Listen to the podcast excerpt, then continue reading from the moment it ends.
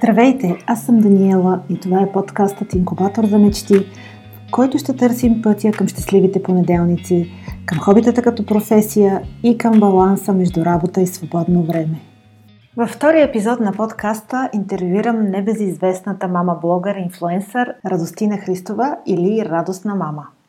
Ради е един от хората, доказали, че дори в България можем да развиваме успешна инфлуенсърска дейност, не защото имаме десетки хиляди последователи в социалните мрежи, а на базата на качествено съдържание, стратегическо планиране и професионализъм. Освен че има успешен собствен блог, днешната ми събеседничка е създател и на общност от Майки Блогъри, а също и на група, в която инфлуенсъри и брандове комуникират с цел сътрудничество. Запознах се с Ради именно покрай нейната група за Майки Блогъри, в която срещнах и много други прекрасни дами. Тази общност е изключително полезна, защото все още са твърде малко източниците на информация в България относно създаването и поддържането на блог и монетизирането на онлайн съдържание.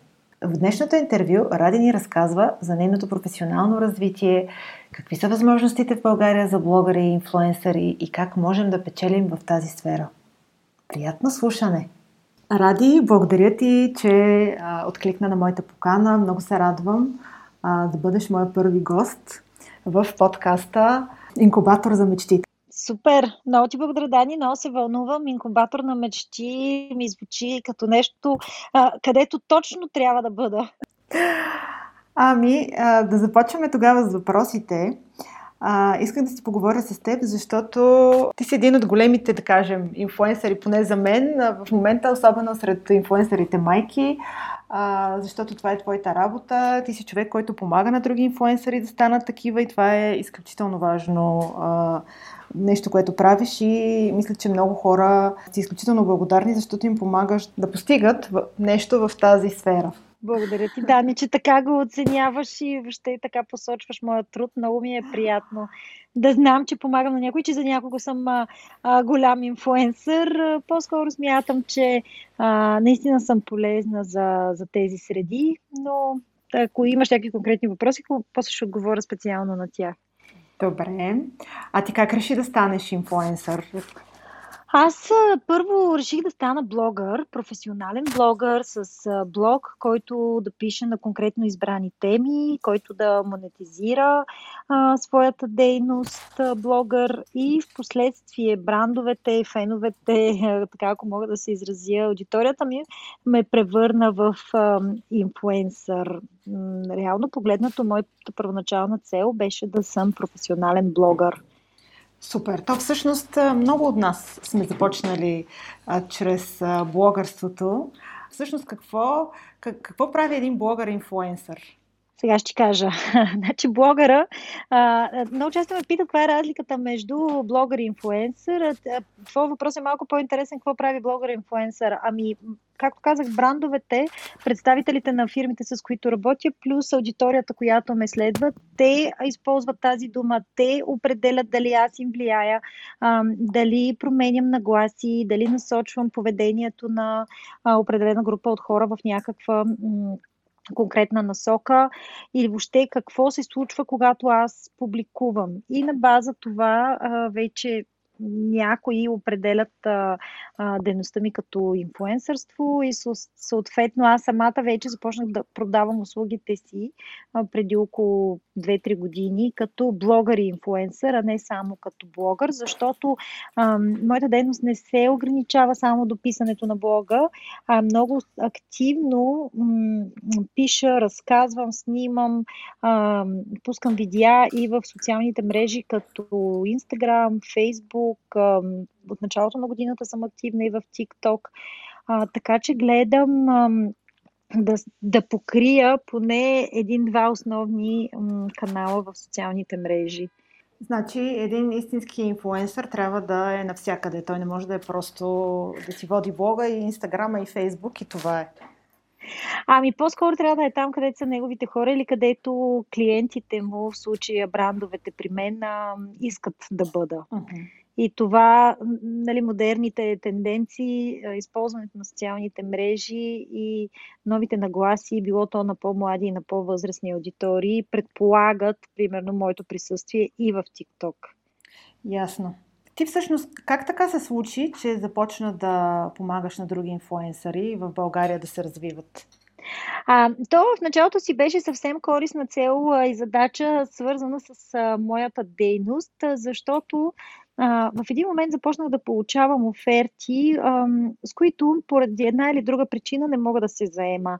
Тоест или вече работя с конкурентен бранд, или не отговаря на моите представи, било то за концепция, за качество, за каквито искаш други причини, дори чисто времево и финансово не отговаря на моите изисквания и критерии за работа. И в един момент мен не ми се искаше да изпускам тези клиенти, защото знаех, че има и други, които могат да се възползват от техните предложения.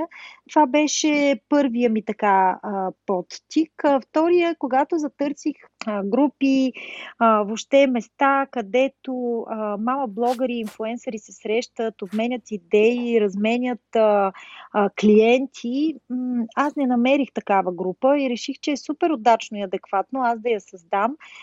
Предвид това, че лека по лека бях започнала вече да приобщавам около себе си такива личности, майки с блогове в различни сфери и да си обменяме клиенти. И ми се стори, че ако имам една група на едно място да предлагам и да търся решения както за клиенти, така и за техните нужди, ще бъде много по-полезно и практично. И заради това. Така първо създадох групата на майките блогърки, после създадох групата инфлуенсъри срещат брандове, което се оказа, че също няма такава група в България, въпреки че имаме доста инфлуенсър агенции и PR рекламни агенции, които се занимават с инфлуенсър маркетинг. Да. Факт е наистина, че имаме агенции, но всъщност на мен ми се струва, че в това малко общество, или по-точно тези две малки общества, които са твоите двете групи, понякога нещата стават много по-лесно. Да, държа да отбележа, че на практика тези групи, които съм създавала, те се превръщат в една платформа, където брандовете и инфлуенсърите си се срещат, те си се разбират за работа и аз нямам абсолютно нищо общо с това. Не получавам проценти, не взимам пари от тях, даже не знам какво работят заедно. Сега, има го и другия момент, когато някой дойде и поиска от мен 10 мама блогъри или поиска еди какви си инфлуенсъри, аз да му намеря, аз да ги отбера, да ги подбера, след което да им дам конкретни задачи, да следя резултати, анализи и така нататък. Това вече си е платена услуга. Но в основата си групите във Фейсбук за мама блогъри и инфлуенсъри срещат брандове, комуникацията е абсолютно свободна, който каквито нужди има, отива, запитва си, оттам насетне си продължават самостоятелно разговорите и си свършват работата сами. Да. Ти всъщност какво би препоръчала на някой, който сега, да речем, има желание да стане инфлуенсър или само блогър и тепърва търси брандове, с които да работи? И всъщност, да, после имам един друг въпрос след този. Да. То е много хубаво, нали, да търси брандове, но преди това трябва да предложи съдържание. Няма как. Дали то ще е полезно, дали ще е интересно, дали ще е образователно, дали ще е някакъв тип ежедневна информация. Първо трябва да има качествено съдържание, което да е на абсолютно ежедневна база, особено в началото. След което аз винаги казвам, че трябва да имаш тема, нещо с което да се отличиш, нещо с което да те асоциират, нещо с което ти да си top of mind, за да може по-лесно брандовете да се свържат и да се асоциират с теб, съответно продуктите и услугите им да паснат на твоето съдържание и всичко да изглежда много естествено, много органично, native, както се нарича в рекламата. Другото, което е изключително важно, особено на този етап, който Инстаграм тотално се побърка заради Мета или не знам заради какво. И аз да не броиш лайковете, да не гледаш колко лайкове имаш днес, колко си имал вчера, защото качественото съдържание може изведнъж да избухне. Тоест, ти можеш да създаваш съдържание абсолютно всеки ден и една твоя статия в блога или една твоя снимка или един твой рил, едно видео в Тикток може да стане вайрал и може да стане вау буквално за 24 часа и всички хора да разберат за теб. Преди това да си имал по 20, 30, 50 или 200 лайка, няма значение на твоите снимки и съдържания, така че да не се отчаиваш в случай на малка ангажираност и харесвания. И другото, което е винаги да даваш повече на бранда, с който искаш да работиш или който е поискал да работи с теб.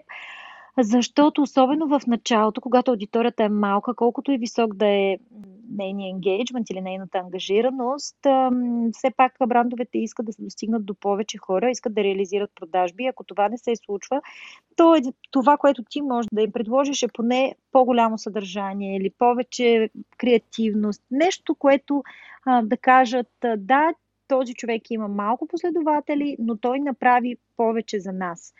Това е основното и, разбира се, проактивност.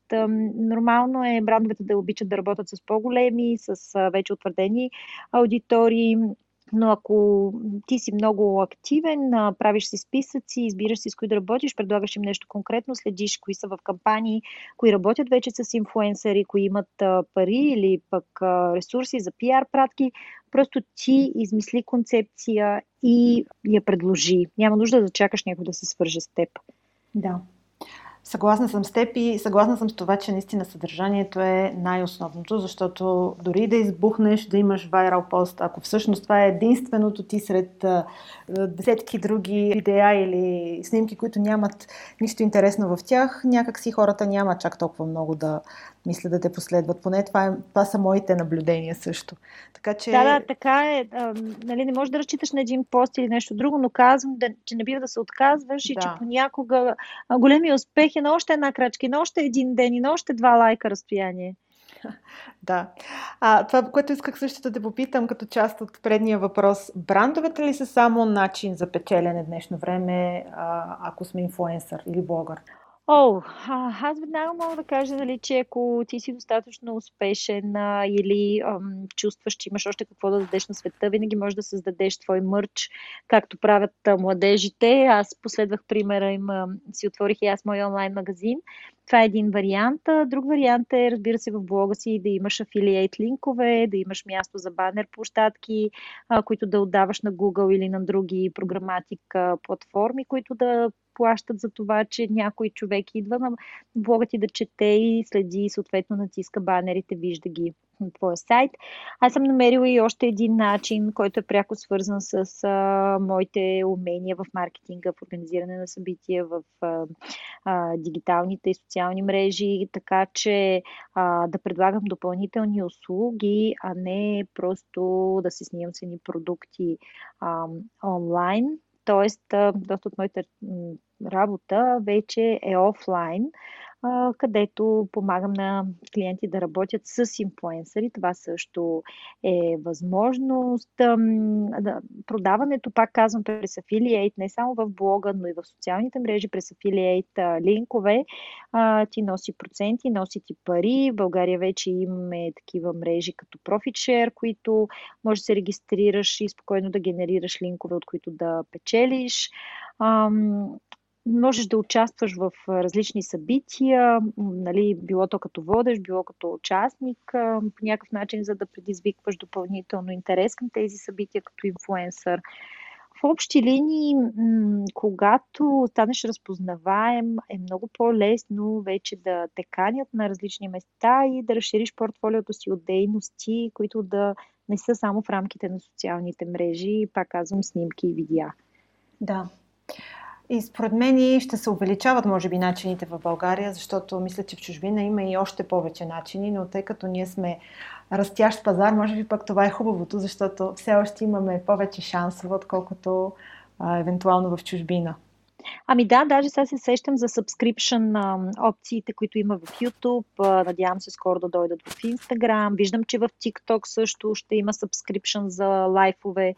Така че, ако ние сме готови да правим допълнително съдържание срещу допълнително заплащане, примерно по 5-10 лева на месец, това е една чудесна опция за феновете, въобще за последователите да дават пари и съответно ние да печелим като инфлуенсъри. И аз мисля, че това е една бъдеща възможност, която тепърва ще се развива. Да обърнем малко въпросите. Ще те питам сега малко в по-друга посока. Да ми кажеш ти с какво си се занимавала преди да започнеш сегашното си начинание? Аз винаги съм била в сферата на комуникациите, маркетинга, пиара и организирането на събития. Казвам ти директно как стартира моята кариера в пиара. През 2004 или 2005 година някъде започнах директно като пиар в една голяма организация Franchising BG, която организираше по това време най-голямото изложение за франчайзинг, създаваше франчайзи и имах възможност да работя с много медии, да водя пресконференции в БТА, както и да бъда част от организирането на наистина огромно изложение световно с международно участие, след което работех известно време в студио за телевизионни реклами, музикални клипове и въобще постпродукция. Бубо Студио се казваше, след което бях едновременно в Бубо и в Маркетинг 360, където бях главен редактор и организирах едни от най-големите, буквално най-големите събития за маркетинг и реклама, защото на едно от събитията ни в Sofia Ring Мол имаше над 800 души гости. Така че моя път до блогването е съвсем ясно очертан, на база комуникации, пиар и реклама, работа с много рекламни агенции и съответно вече независимо писане и продаване на съдържанието. Това съм правила в общи линии. Да, имах и една година в посолството на Либия, тъй като съм завършила и арабска филология и там бях преводач и се занимавах с комуникациите на посланника. Много интересно, между прочим, да, че ти си започнала с всичките тези неща, най-вероятно са ти харесали, видяла си, че имаш талант в тази сфера и просто си го прехвърлила в едно малко по-различно измерение за себе си. И реално развиване на мрежа, помощ на други инфлуенсъри. Да, то се получи съвсем естествено, но аз обичам да казвам, че имам общност от мама блогъри, които могат да бъдат полезни за фирмите, за новите продукти, за брандовете въобще. Така че се надявам съвсем скоро да мога да предоставя още повече изненади и допълнителни услуги за тези мама блогъри и инфлуенсъри. Това е чудесно. Чакаме с нетърпение. Да, да. Подготвям. Даже имам изненади от чужбина. Просто въпрос на договор да подпиша до няколко дни и ще стане ясно. Супер. А какво представлява работата ти в момента? Как протича стандартният ти ден, да кажем? Аз много рядко отговарям на този въпрос, защото нямам два еднакви дни. Да, когато беше COVID последните 2 години ни ограничаваше, работих си от вкъщи, но аз вече имам офис. Там снимам доста неща, постоянно съм в срещи, вече имам едно много готино момиче за асистентка, с нея постоянно измисляме нови неща, с които да задоволим потребностите на клиентите, с които работя. Така че в общи линии ставам, водя децата на градина, връщам се, правя малко упражнения, пия кафе или отивам на среща, примерно в 8:30. Имала съм срещи в 7:30 сутринта, така започват моите дни. Доста често снимам, доста често провеждам такъв тип срещи, които са чисто организационни с клиентите, с които работя на абонамент. Пак казвам, аз вече и продавам мама блогъри инфлуенсъри, продавам и дигитални услуги, така да се каже, позициониране в дигиталното пространство, особено на малки брандове, на такива, които сега прохождат или за първи път са създадени. И другото, което правя, много обичам да обикалям по моловете, по кафетата, така че съм щастлива, че това, което работя, съвсем го оправдава. Иначе трябваше да си мисля оправдания. И не на последно място посещавам доста събития, свързани с маркетинг, реклама, електронна търговия, както и съм доста често лектор на такъв тип събития. Горе-долу така минава един мой ден. Звучи доста интересно, защото си нон-стоп в движение. Това е нещо на мен, например, което ми липсва, да съм в движение малко. Обикновено моя ден преминава или пред компютъра, или в всички положения вкъщи. Но наистина е чудесно да си... Едно от нещата, които отчитам като за всеки фриленсър, предполагам се отнася, човек, който работи за себе си, е, че може да си менажираш времето и всякакви такива досадни задължения или просто необходимост да отидеш някъде, могат да се уредят много лесно. Така е. Да, и да съчетаеш, да речем, някоя бизнес среща на готино място, така че да не ти тежи толкова, ако е много сложно или тежко това, което трябва да свършиш. Точно така. Всъщност ние, говорихме си, ти си радостна мама, сега даже радостна повече, отколкото мама, както беше казала. Но всъщност всичко ли е само радост около теб? Имала ли си трудности? Коя е била най-голямата трудност, например, в развитието ти на сегашния бизнес? Виж сега, аз много често отговарям на този въпрос. Няма живот, бизнес или там каквото е да било без нерадостни моменти. Само че аз съм избрала моята комуникация да бъде радостна. Когато някой дойде при мен в профила ми, на среща или няма значение къде, той очаква радост от мен и той го получава. И това дали аз днес имам трудности, дали съм имала трудности вчера или имам някакви грижи, това няма никакво значение. И това не е фейк поведение, това не е лъжливо измама, това е и избор да показваш позитивите на всяка ситуация, в която изпадаш. Така, това е по повод радостна, дали винаги е радостна, даже днес ми задаваха такъв въпрос.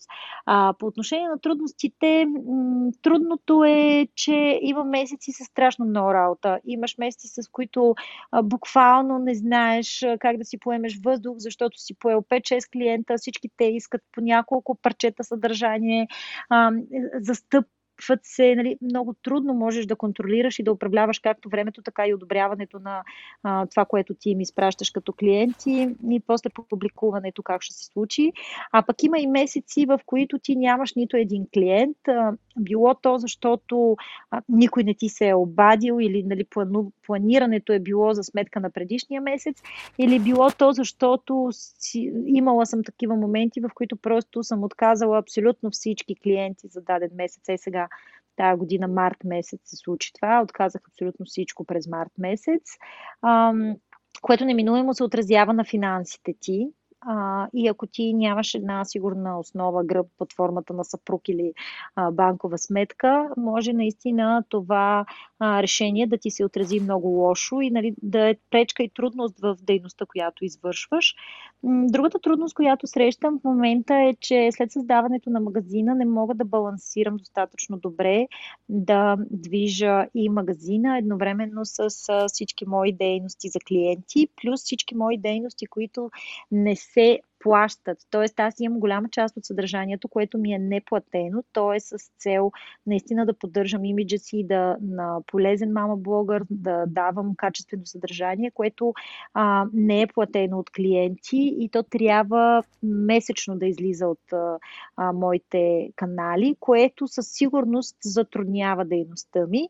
И в общи линии да намериш баланса е най-голямата трудност, така бих определила пречките в моята дейност. Разбирам те напълно, да, и за това за неплатеното съдържание аз също имам много голяма част такова. Аз мисля, че всеки инфлуенсър, блогър има и всъщност си дадох сметка, че такова съдържание просто трябва да се приеме като реклама един вид, моя собствена или по-скоро пиар дейност, точно, която така. Аз при всички положения трябва да давам. Освен това, нашите аудитории са важни. Това е част от нашата работа и аз така си давам сметка, че всъщност, въпреки че на моменти при мен по същия начин имам трудности и не винаги успявам да поема достатъчно платени задължения заради безплатните, но всъщност безплатните понякога са много по-важни от платените в дългосрочен план. И още нещо пропуснах да кажа, че когато поема няколко ангажимента за участие в семинари, лекции, конференции, това допълнително ми усложнява програмата, защото трябва да подготвям презентации, трябва да координирам участието си с други дейности, но пък е важно от към пиар гледна точка и аз имам планувани всеки месец участия някъде, може да е онлайн, може да е офлайн в събития, но да се появявам на различни места, в чужди канали и в чужди събития, за да може да поддържам имиджа си на истински, така да се каже, човек и професионалист. Защото съм чувала агенции, които казват, че си избират инфлуенсърите и по това дали буквално те имат и друг живот, освен този онлайн. Ето, с една дума не е толкова лесно да бъдеш инфлуенсър, колкото много хора си мислят, че е. И за да бъдеш такъв, трябва да много труд да вложиш, както и ти самата го потвърждаваш. Да, освен ако не искаш само пиар пратки, тогава е доста по-лесно. Но тогава вече няма да станеш истински професионален инфлуенсър, така че според мен не е толкова привлекателно. Да, привлекателно, точно така. Как ние си говорихме вече за тенденциите, за сабскрипшените, как виждаш да се развие бъдещето на инфлуенсърството в България? Това, което забелязвам и в моите групи, и като цялостно наблюдение на пазара, защото аз, както казах, аз съм член и на IAB, International Advertising Bureau, международната организация, и виждам от различни места в каква посока вървим. Първо, доста хора, които вече са се появили по телевизията, в някакви реалити формати или пък под някаква друга форма, актьори, певци, няма значение, вече започват да се възползват от славата си, автоматично се превръщат в инфлуенсъри и почват да печелят това нещо, което е съвсем естествено. А другото, което ми прави впечатление, е, че такива компании като Sunday Media, Sunday Habit, те все повече от техните инфлуенсъри и ютубъри имат свой мърч, което не е без значение, нали, че продават своите продукти и те са дори на on demand, т.е. когато хората си ги поръчат, те чак тогава започват да произвеждат мърча, не е предварително да са го купили, нали, което улеснява пък инфлуенсърите да не влагат излишно пари в продукти. Другото, което ми прави впечатление, е, че все повече майки, нали, защото все пак това е моята сила там, при мама блогърите, се ориентират към блогърство, инфлуенсърство, избират си теми, много интересни теми. Зелената вълна, т.е. зелените практики, опазването на околната среда, климатичните промени, еко биопроизводството на храни, отглеждането на животни и така нататък става абсолютен тренд и смятам, че все повече блогъри-инфлуенсъри ще се възползват от тази тема и тенденция и ще опаковат в различно съдържание, което да помага на брандовете, които работят в тази сфера, нали, да се позиционират още добре. И виждам в общи линии така хубава картинка се очертава. Единственото, което още липсва, са повечето мъже инфлуенсъри. Иска ми се да има повече, да не са просто в сферата на фитнеса или актьори и певци, а наистина такъв тип младежи, които споделят ежедневие, лайфстайл, готвене и така нататък. Смятам, че има много хляб за инфлуенсъри мъже. И другото, което ми прави впечатление, е, че агенциите, които са PR, рекламни и творчески агенции, все повече започват да мислят за отварянето на звено или наемането на хора, които да се занимават само с инфлуенсър маркетинг, защото клиентите го изискват и доста по-ефтин канал е, доста работещ ефективен канал, ако инфлуенсърите съвпаднат с ценностите на брандовете и аудиториите им се препокрият, смятам, че и продажбите биха могли да се повишат. Така че така виждам аз инфлуенсърството и разбира се социалните мрежи ще ни дават все повече възможности за хората, които създават съдържание, за да могат да ги държат в мрежата си и да ги карат да генерират повече съдържание за сметка на едни, примерно Тикток измисля все нови и нови начини да дава пари на инфлуенсърите там и гледам, че Инстаграм не отстъпва. Предполагам, че ще изкочат и нови мрежи в следващите години. Надявам се аудиото, както този подкаст, както Clubhouse и както други аудиоформати имаме и в Мета, в Фейсбук, да се развият още повече, защото лично аз ги обожавам аудиоформатите. Така виждам аз, Дани, бъдещето. На мен ми звучи много добре. В интерес на истината, мисля, че според това, което казваш, инфлуенсърството ще се увеличава и в България. И все повече хора ще имат възможност да печелят пари, като правят това, което им харесва. Представят информацията, която им харесва. Така е, качествено, без да лъжат и да мамят хората. Точно така, защото това се усеща от аудиторията. Не, аз говоря и буквално за продукти, които не са качествени, за лъжа за съдържанието им, за лъжа за въздействието или пък ефекта от тях. Такъв тип истинска, откровенна лъжа измама. Да, тя винаги се забелязва рано или късно, така че... А да, като опиташ продукта, става ясно. Пробваш продукта и разбираш, че този човек не е бил много откровен. Да, това е много, една много тънка линия, но нея, мисля днес да не я обсъждаме за лъжите и за това какво трябва да показваме като инфлуенсъри, но мисля, че много, много хубава информация ни даде, Ради. Много ти благодаря за участието днес. За мен беше много оптимистично ми звучи всичко, което казваш. А то всъщност това е една от целите на подкаста, да накара хората да се замислят как могат те да променят живота си, ако не са доволни от това, което правят, какви са възможностите да се развиват в някакви посоки, какво е бъдещето и така нататък. И да бъдат по-радостни, разбира се. Точно това така. Трябва да ни е основна цел, да радваме, а не да депресираме останалите. Абсолютно. Ами много ти благодаря за днес и до скоро. До скоро, успехи! Благодаря ти много, Ради. Това беше от днешния епизод на Инкубатор за мечти. Надявам се разговорът с Ради да ви е мотивирал, особено ако обичате да създавате съдържание онлайн. Към епизода ще откриете линкове към блога и социалните мрежи на Ради, които може да разгледате. Следващия петък очаквайте епизод 3, в който с друга небезизвестна дама от блог средите разискваме дефинициите за провал и успех и дали е толкова важно да сме верни до последно на своите идеи и проекти. До скоро, приятели!